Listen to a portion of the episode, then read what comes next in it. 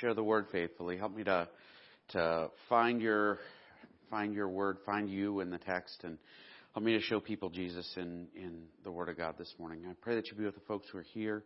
Help them to hear from you. Help me to not get in the way of them hearing from you, Lord. And I I pray that that um, you would find just a fertile soil in their hearts today as as as um, as we spend time just hearing and learning and and focusing on you. In Jesus' name, Amen.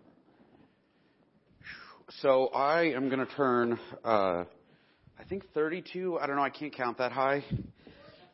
that doesn't sound right. Um, I'm going to be turning 40. What? My hearing's going. Oh, wait until I get back from vacation. I'm going to have plastic surgery. I'll look 10 years younger. Um, it. um, I. All right. So two years ago, my 40th birthday, um, the the most fun gift I received. Uh, how many of y'all were here for that? Uh, I received a, a Star Wars themed party, which was fantastic. Uh, and and amongst other things in this party, I got a. Uh, this was on my cake. It's a Death Star, um, and it's annoying. Like you hear that noise. I'm actually going to put it down because um, I I had not thought about how much noise it was going to make. Um, stay there. It uh, it uh, that that is a puzzle, okay, and and it's got a little metal ball and like a, a crazy collection of railways and magnets and and the objective is to start at the top and to work all the way through the 115 different little um, challenges moving this ball around. And if you mess up, you got to start over. And and when you get done, um, it ends up in the center. I actually, for a long time, I imagined what it would be like to get to the center. I thought there must be a button in there because it like lights up and it plays sounds and and I I've gotten up to 50. Like if I get frustrated or stressed, I'll I'll step away and I'll sit in my in my chair in my office and I'll spend you know a few minutes messing with it and then I'll put it up and um, my son discovered it again last week and started playing with it and I, I sat down and I started trying to solve this puzzle. And about 15 minutes in, after two years, I discovered how to beat it. And I did, and nothing happened.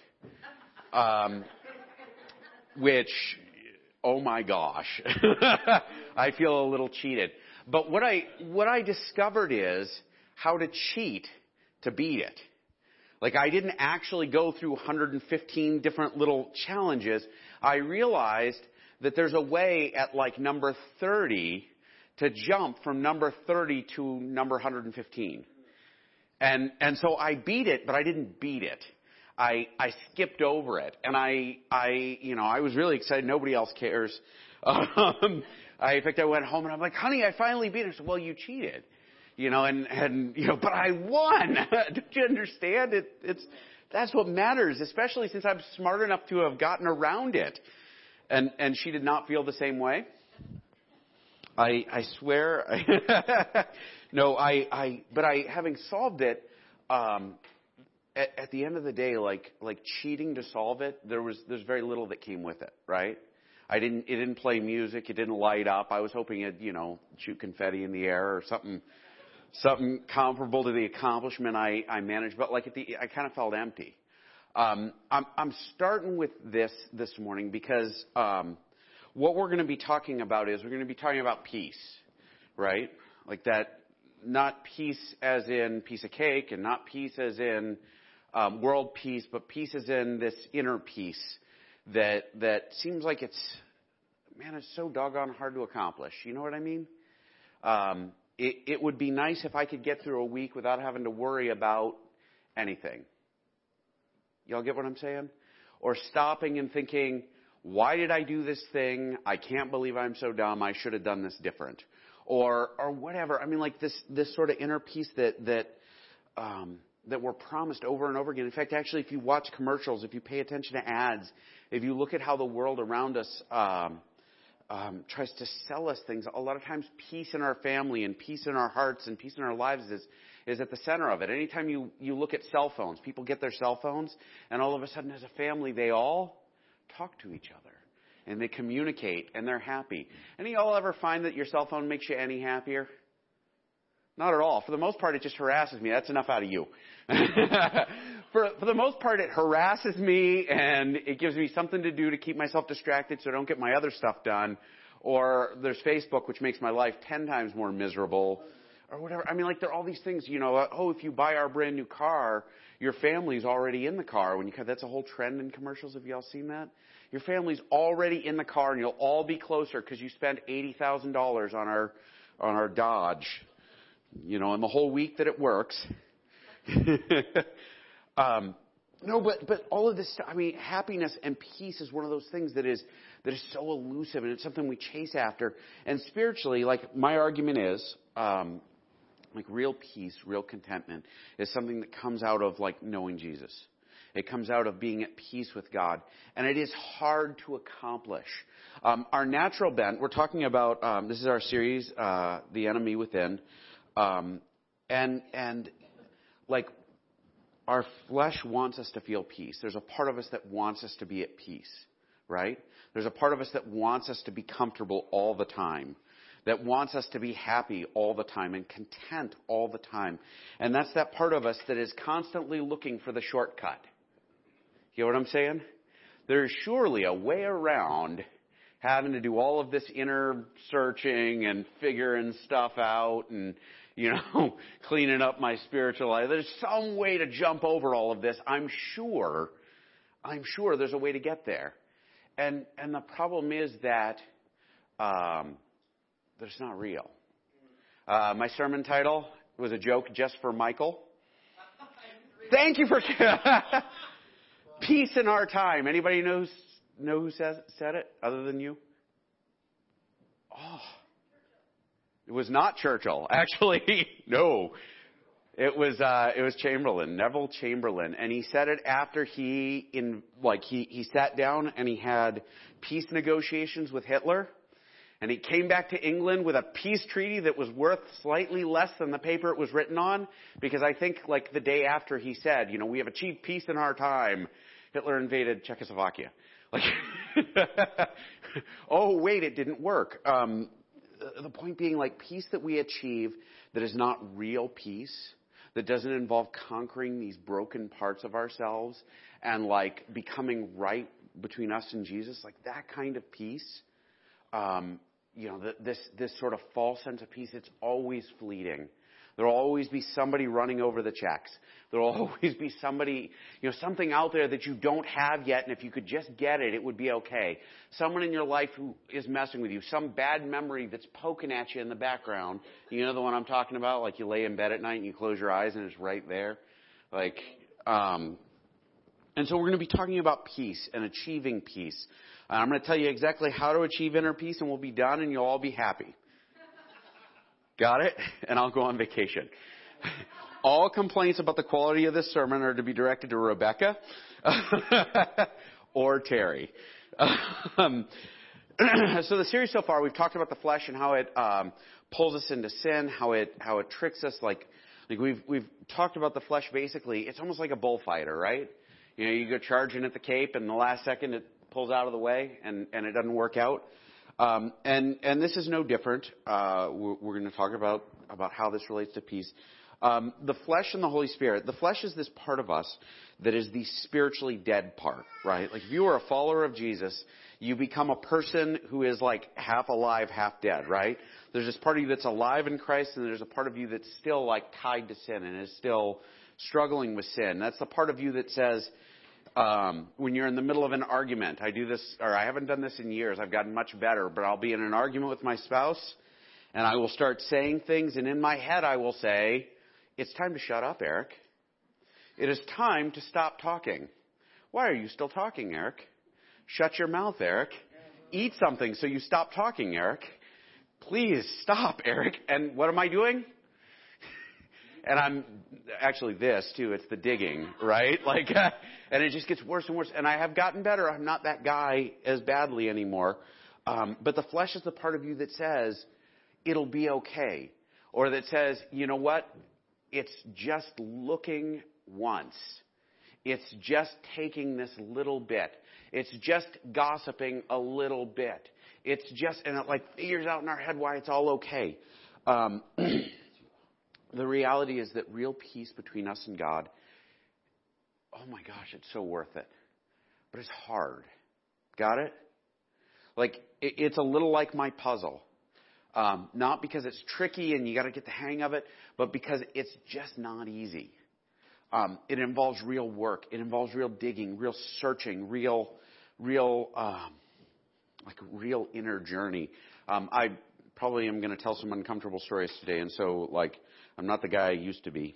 But be aware, like, like the times that I've achieved peace, like where I feel at peace between me and God, they're not easy to get there. Like it is real work, right? Um, we're going to start off with the flesh and how we convince ourselves, right? Um, love this line from Jesus. It's uh, John 14. Uh, peace I leave with you. My peace I give to you. By the way, so Jesus is talking about is a specific kind of peace that comes through Him, right? Um, I do not give you as the world gives you. Or I, I do not give to you as the world gives. Do not let your hearts be troubled and do not be afraid. Now there's a tricky little thing there if you read it right. The peace the world gives us is fake. Got it? And it is instant and it is easy, right? It's a little like the drive-through at McDonald's. Man, it doesn't take much work, but what you get is what about the amount of work you put in to get it, right? You know, it, it's worth all the effort. Um, it, it might taste good now, but in the long run, it just hardens your heart or your arteries. You know, um, and so we might be troubled in the moment. We might be afraid in the moment. We might struggle in the moment.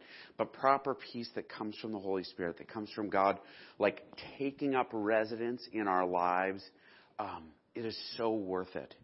All right, so the flesh can convince us um, that we're experiencing this peace, but it's a counterfeit. It's like the Neville Chamberlain Hitler. I'm making sure I work through my points here so I don't miss something important. Um, and our world, so like there are lots of ways this works, by the way. Um, Anybody ever see something they wanted really badly and it becomes this obsession for you? You know, the new toy, the new car, the new outfit, or if I could just lose 30 pounds, or if I could just, you know, move to Florida, my life would be better.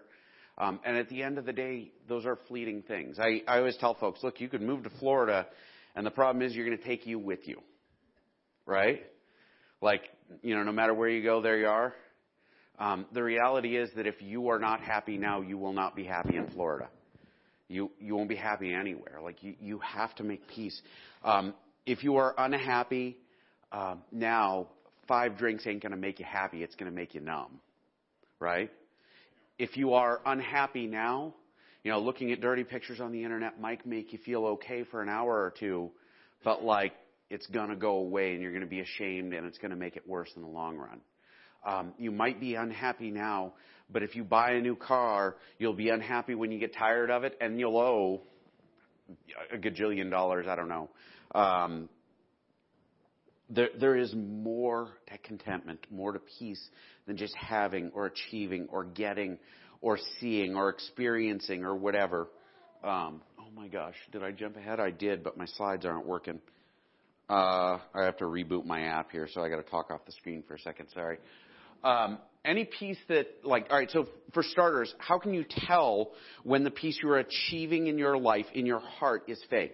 Um, for starters, any peace that does not does not abhor the idea of sinning um, is a false peace. Like you cannot achieve peace between you and God if you do not hate sin. I mean, it just is what it is. Um, if I can steal from my neighbor and feel okay with it, guess what?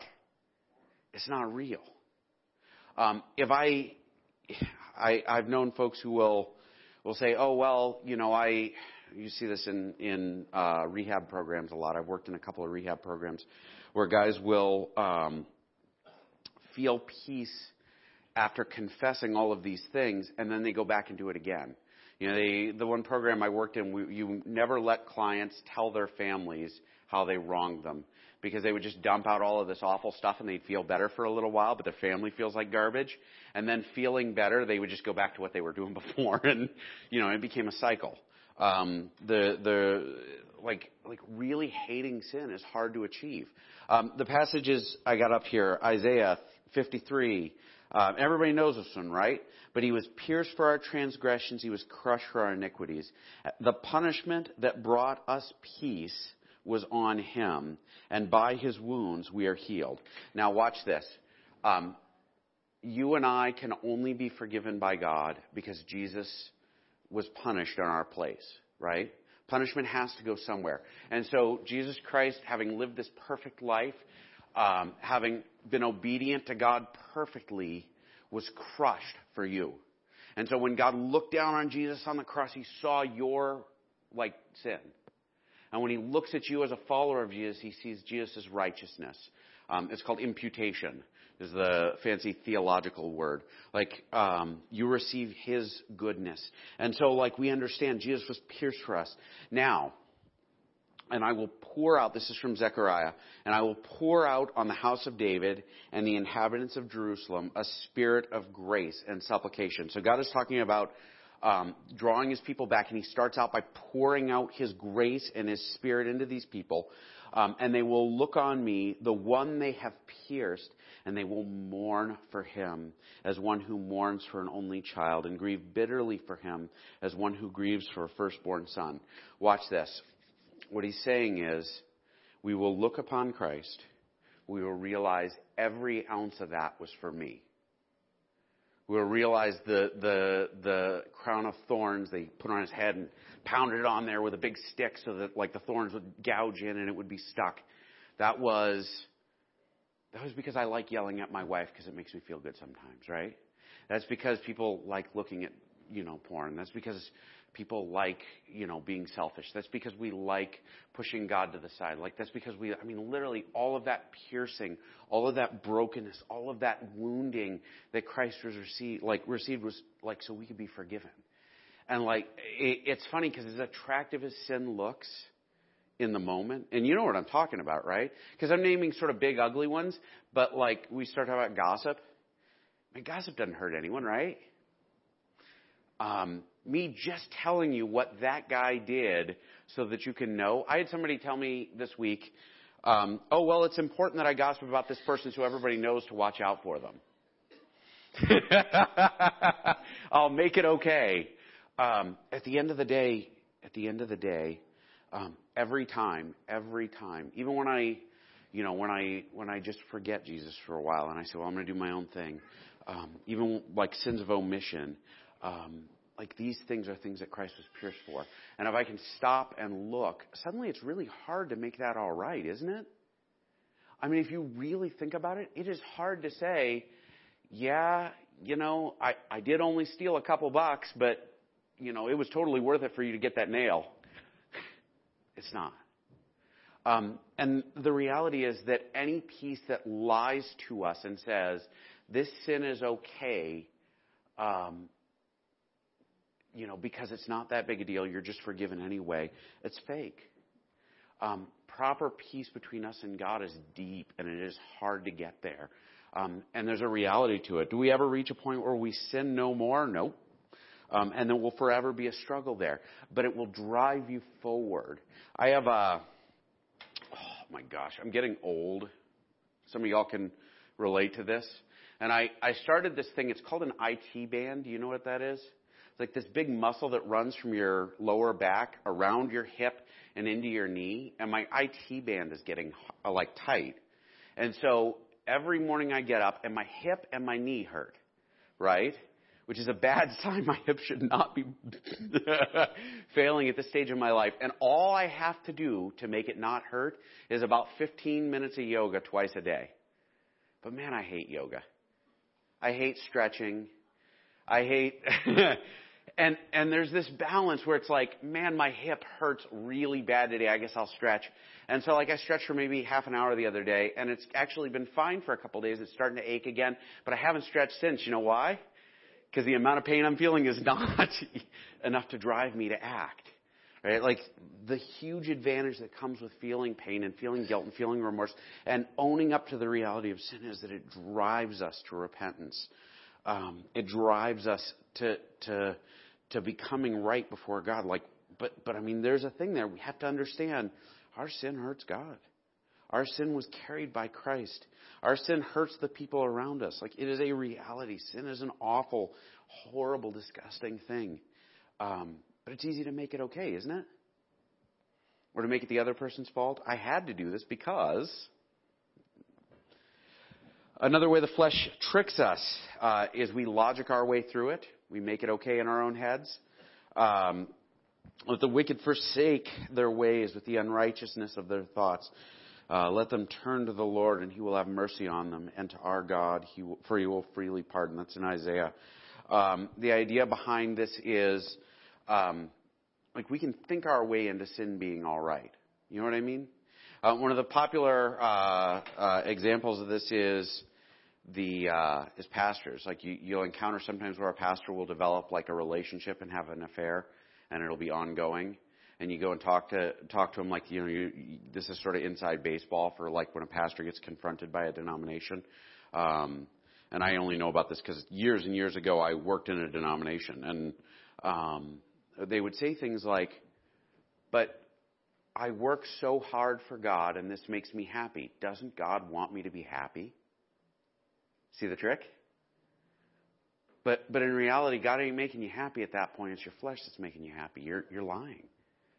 Um, there are lots of ways we do this. We, we logic our way around the horribleness of sin by justifying it. It's okay because that guy deserves it. We, it's okay because it's just once in a while. It's okay because, or we, we just pretend it's not a big deal and we ignore it. You know, or actually the hip thing, for the longest time my hip bothered me and I just pretended it didn't because it was a lot easier to pretend it didn't than to like try and figure out why my hip hurt. Right? I mean, I, I that's why men die earlier. We ignore chest pains. it's just indigestion. It's all right. Um, we think our way by things, but you can't logic your way to making sin right. When I was in college, I dated a, a girl and another girl. This is like 25 years ago or 30 years ago or something. So it's not. Don't hear me, you know. But I, I was dating this girl, and this other girl came, and we were having this conversation. She said something really nice to me, so I kissed her. And I said to my roommate at the time, well, it's okay because I really don't feel anything for that girl. And he's like, are you kidding me? You can't, you can't kiss another girl while you're dating a different girl and make it okay. Like there is no okay about that, right? Like you can paint it up any way you want. It's not right. Um, it was the last time anything like that ever happened. Um, and, but it, it, it's the truth. I mean, like you can't paint up sin and make it okay, right? You can't. You can't make sin pretty.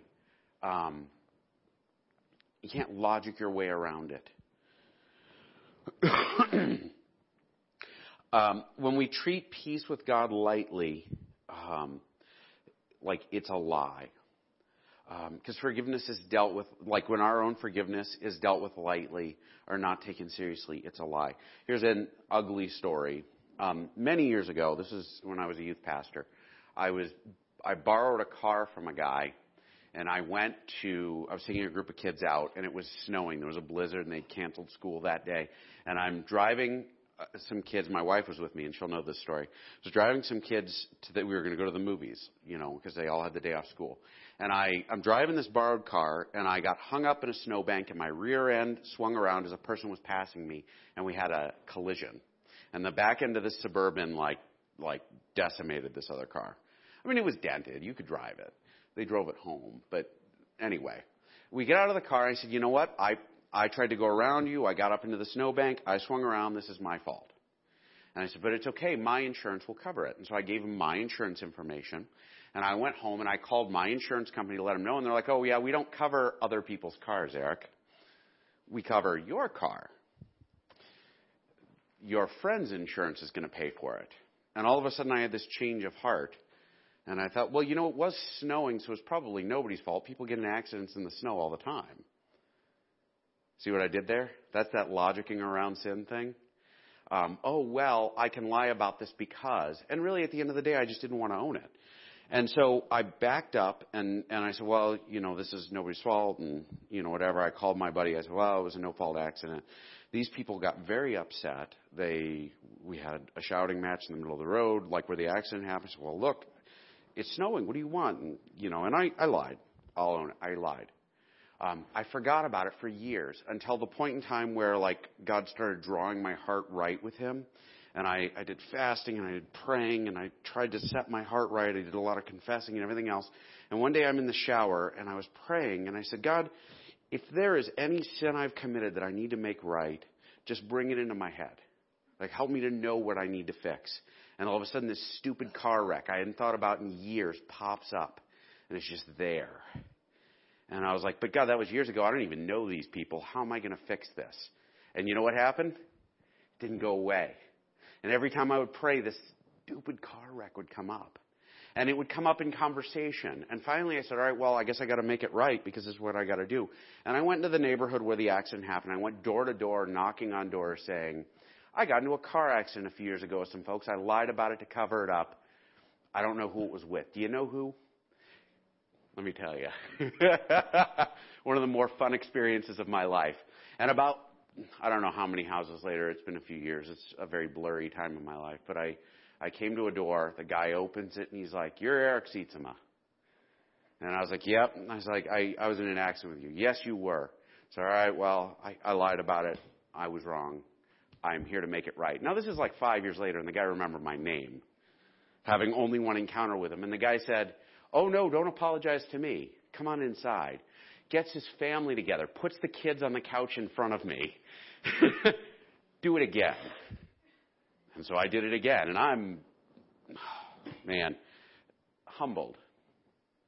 And I said, you know, I was wrong. I lied about it. And He said, you know, we talk about you regularly and wonder if you ever figured this out. And I said, well, what do I owe you to, you know, what did, you, what did it cost you to fix the car? And he's like, you know, it's weird. We couldn't afford to fix the car. And the insurance company, the other guy's insurance company said, well, it's no fault. And we called your insurance company again, and somehow we ended up on the phone with the same operator you had. And she was like, yeah, he seemed to want to tell the truth until I talked to him. And she's like, well, I'll tell you what. We have no obligation, but I'm going to send you a check and we're going to cover it. Have you ever heard of an insurance company covering damage for a car they weren't covering?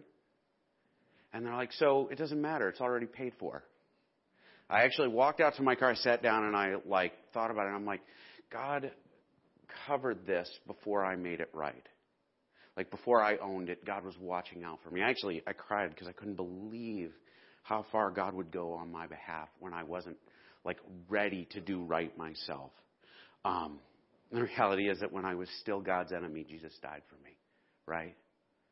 Um, I took my own forgiveness lightly. I said, It's not a big deal, God. I don't need to make this right. I don't need to go make amends. I don't need to confess. I don't need to do any of this. I said sorry to you, and that's enough. And in reality, God had something so much better for me. Um, but I wanted to pretend I hadn't done anything wrong. I felt more peace after that conversation than I had in years. Isn't that weird? Um, because making myself right with God, becoming right with Jesus, being close to Jesus means more than anything. You will find more peace in that than you will in a harmonious marriage. It's, it's just the truth. You'll find more peace in being right with Jesus than you will in a full bank account or a warm fire to sit by at night or anything else in the world. Being right with Jesus is, golly, it's, that, it's the best thing you can have in life. Uh, Jeremiah, uh, prophet, was indicting the, the leaders of Israel at the time, and he says, They dress the wound of my people as though it were not serious. Peace, peace, they say, when there is no peace. And sometimes we treat sin that way, right? It's not a big deal. It's not a big deal. It's not a big deal. Put a band aid on it. I know your arm's off. Put a band aid on. Or in my case, I guess it was, you know, hey, it's, it's just a flesh wound. It doesn't matter. I can sin this way and God's okay with it. And God's fixing it in the background. And I would have never known. That's the crazy thing. I would have never known if I hadn't gone and confessed. Isn't that crazy? But God had already lined it all up for me. And I found new peace and new understanding of His grace and His love and His provision. Um, it was the best time of my whole life, actually. Next to when I met my wife. Um, when we are selective, oh, um, our, our flesh is lying to us. Our, our spirit, our, our dead self, our, our sin is lying to us and tricking us into a false peace when we're selective in dealing with our sin. Like when we deal with some but not others. Um, the example of this would be I have um, stopped behaving badly in this area, but I'm going to ignore this.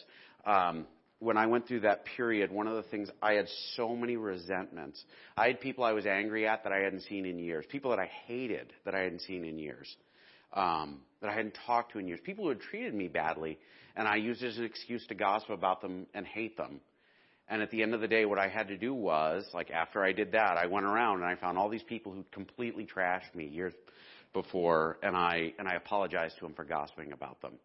And I could look at them and I could tell, man, a lot of these people are still bitter and mean and horrible, but I feel great. because at the end of the day, the peace that's found in Christ, peace that's found in finding humility and making things right, like is is powerful. And man, you want to talk about sin that we brush over and paint up like it's nice? Resentment's the big one, right? How many of you guys drive past political signs in your neighbor's yard and grind your teeth at those people and how can they think that way? I'm pretty sure Jesus is going to kill all of them. Seriously, you can't, I mean, at the end of the day, Jesus died for those guys too, right? Um, or you turn on the news and people from the bad guy country are doing bad things and you hate them. Jesus died for those guys. Um, I uh, years ago I met a kid. I don't even remember his name now. I got to look it up. I have it written down somewhere. But I met him. He had a big tattoo of a skull on his arm. It was really badly done. Um, and he'd been in jail for about six months because he's like 17 years old. He'd beaten another kid with a baseball bat. He was a gang member and a drug dealer. This horrible swearing, foul, nasty kid. and I remember he came into our locked unit and I did Bible study with this group every day and he'd come in and he'd throw a chair and cuss me out and stomp out and every day that's what I dealt with with him. And I'm like, oh my gosh, how am I going to deal with this kid forever? And after three or four months, he started to settle down and he started listening. And after three or four months, he started asking questions. And after another year, he bought a, or he got his own Bible and he started talking. And after another couple of months, he got moved out of drug treatment, which is where I got to know him really well. And he got put in independent living. And then all of a sudden he started going to church on his own. And he started taking his mom to church. And then I baptized him right before he left. But he was horrible. Nobody should have grace on a guy who beat somebody with a baseball bat, right? That's bad. Jesus died for him. Like at the end of the day, we want to hand out grace to ourselves not always other people. Like, at the core of it, like we can hate people who are wicked, or we can understand that Jesus will go to any length to make it right. Um, we can pour out our lives to the people around us, even when they are awful, which I ask you to do for me because I'm awful a lot. Um, so this is false peace. It is this this sort of fake version where we put sin on the sidelines and we ignore it. Well, what does real peace look like? What's the real thing? Um, John 10, 2 to 4. Uh, the one who enters by the gate is the shepherd of the sheep. The gatekeeper opens the gate for him, and the sheep listen to his voice. He calls his own sheep by name and leads them out. When he was brought, or when he has brought the brought out all his own, he goes on ahead of them, and his sheep follow him because they know his voice coming to know Jesus' voice and coming to know Him and following Him intimately is where peace comes from. I love my kids. Um, and it's been fun watching how they react to getting hurt or frustrated. When my daughter would get angry or fall down and hurt herself, she would jump up crying as like a one year old and she would run to dad, right? Because dad is the one who's going to take care of her. And she'd curl up in my lap and cry and, oh, it's okay, honey, right? Um, when Titus gets hurt, he goes to mom, right? But he knows which parents he's looking for. Actually, uh, I'm going to pick on Shania. Is that all right? My daughter will be driving around and we'll see somebody out with dark hair and like sort of longer hair, and she'll say, that's Miss Shania. I need to go say hi. she comes to my class. She's my friend. I'll be like, nope, I know Shania. That ain't her. No, that's her. I need to go see her. I gotta go give her a hug. I gotta go over and over again. She is so nice. My daughter knows you. And I guess if she had run up to a stranger and given her a hug and then looked up, whoa. um, real peace is in intimate connection, relationship with Jesus. That's where it's found. And so you want to find that. You want to get there. That is it. Like we find it by knowing Jesus. Um, it is a byproduct of us being holy. Now watch this. And this is the tricky part. The closer we draw to God, the more our, our flesh dies. Right? It's a little like, uh, golly, I, I was reading about the Japanese nuclear meltdown. Uh, I was going to try and say the city name. I can't. Um, but there was this meltdown at a nuclear plant in Japan with the earthquakes. You guys, some of y'all probably remember that. Um, and there were people who went in and got near to the core of this meltdown. And you know what happened to them? They died. You know why? Because radiation is bad for you. Um, holiness, drawing into God's presence, is like drawing near radiation, right? If you are not prepared and it is not aimed at the right part, if it's aimed at all of you, you are a goner. However, they use it for something really spectacular now. Treat cancer with it. They can point it at cancer and they can burn it up. Isn't that amazing? The same is true of us and holiness. We can become holy.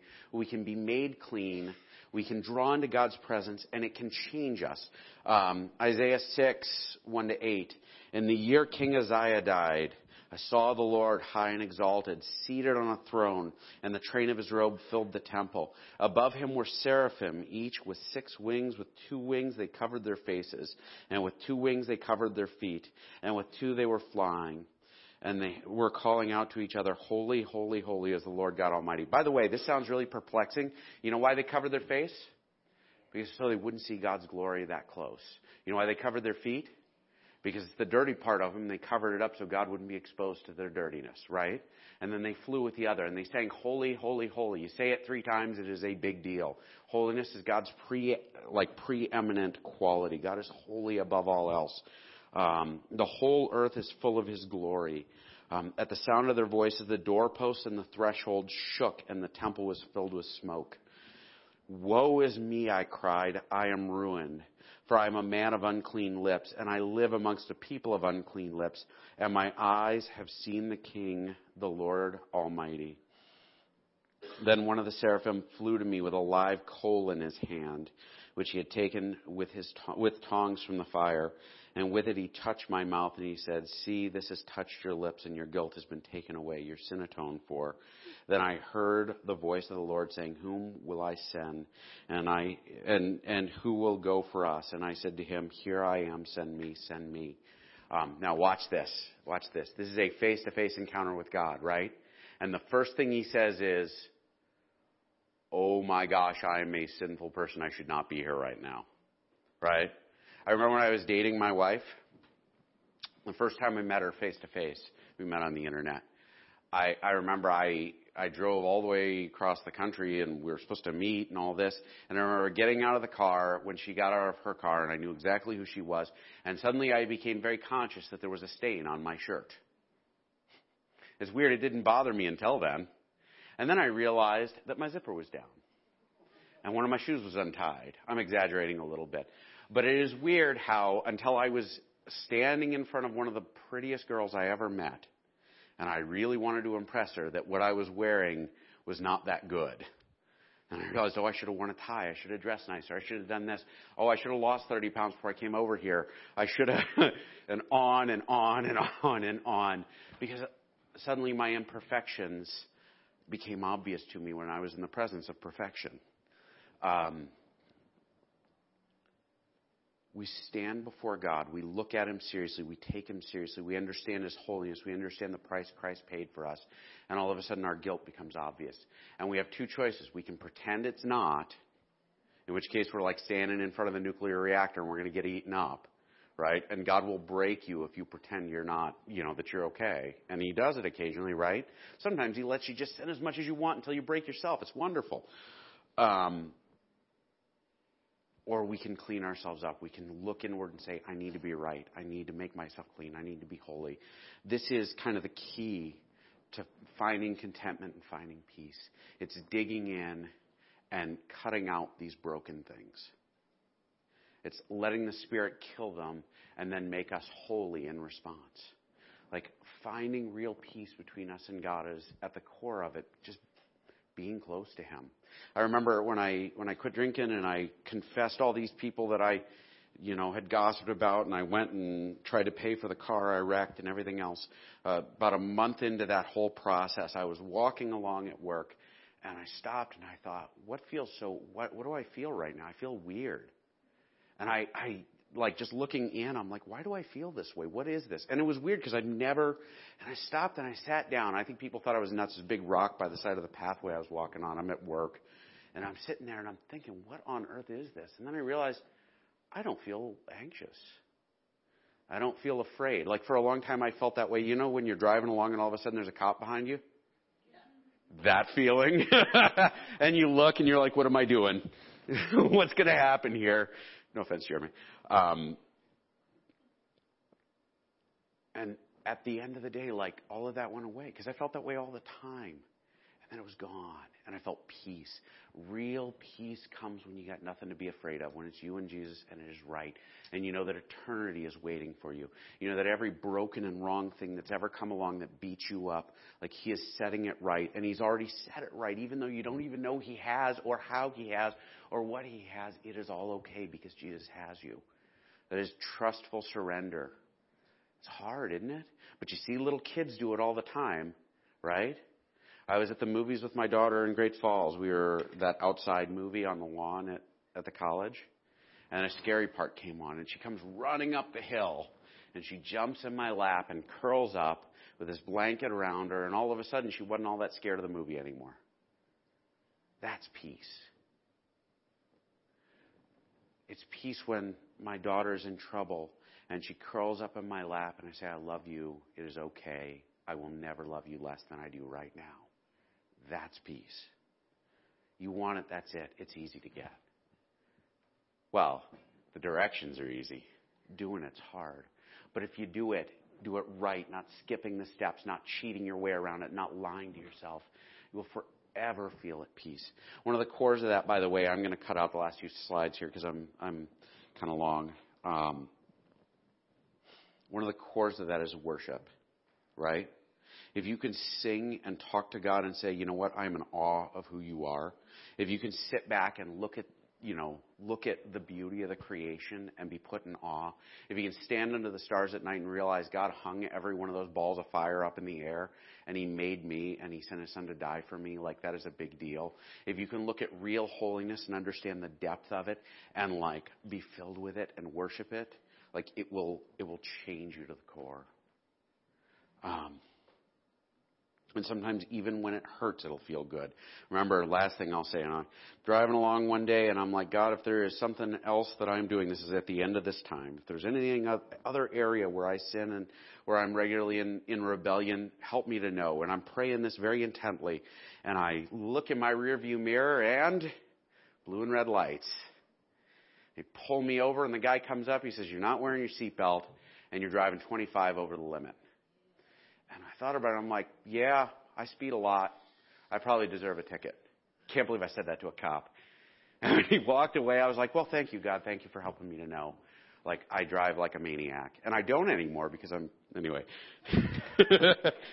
um, my challenge to you this week is to look inward and ask, like, how am I lying? How am I tricking myself? How am I pretending I'm at peace when I'm not?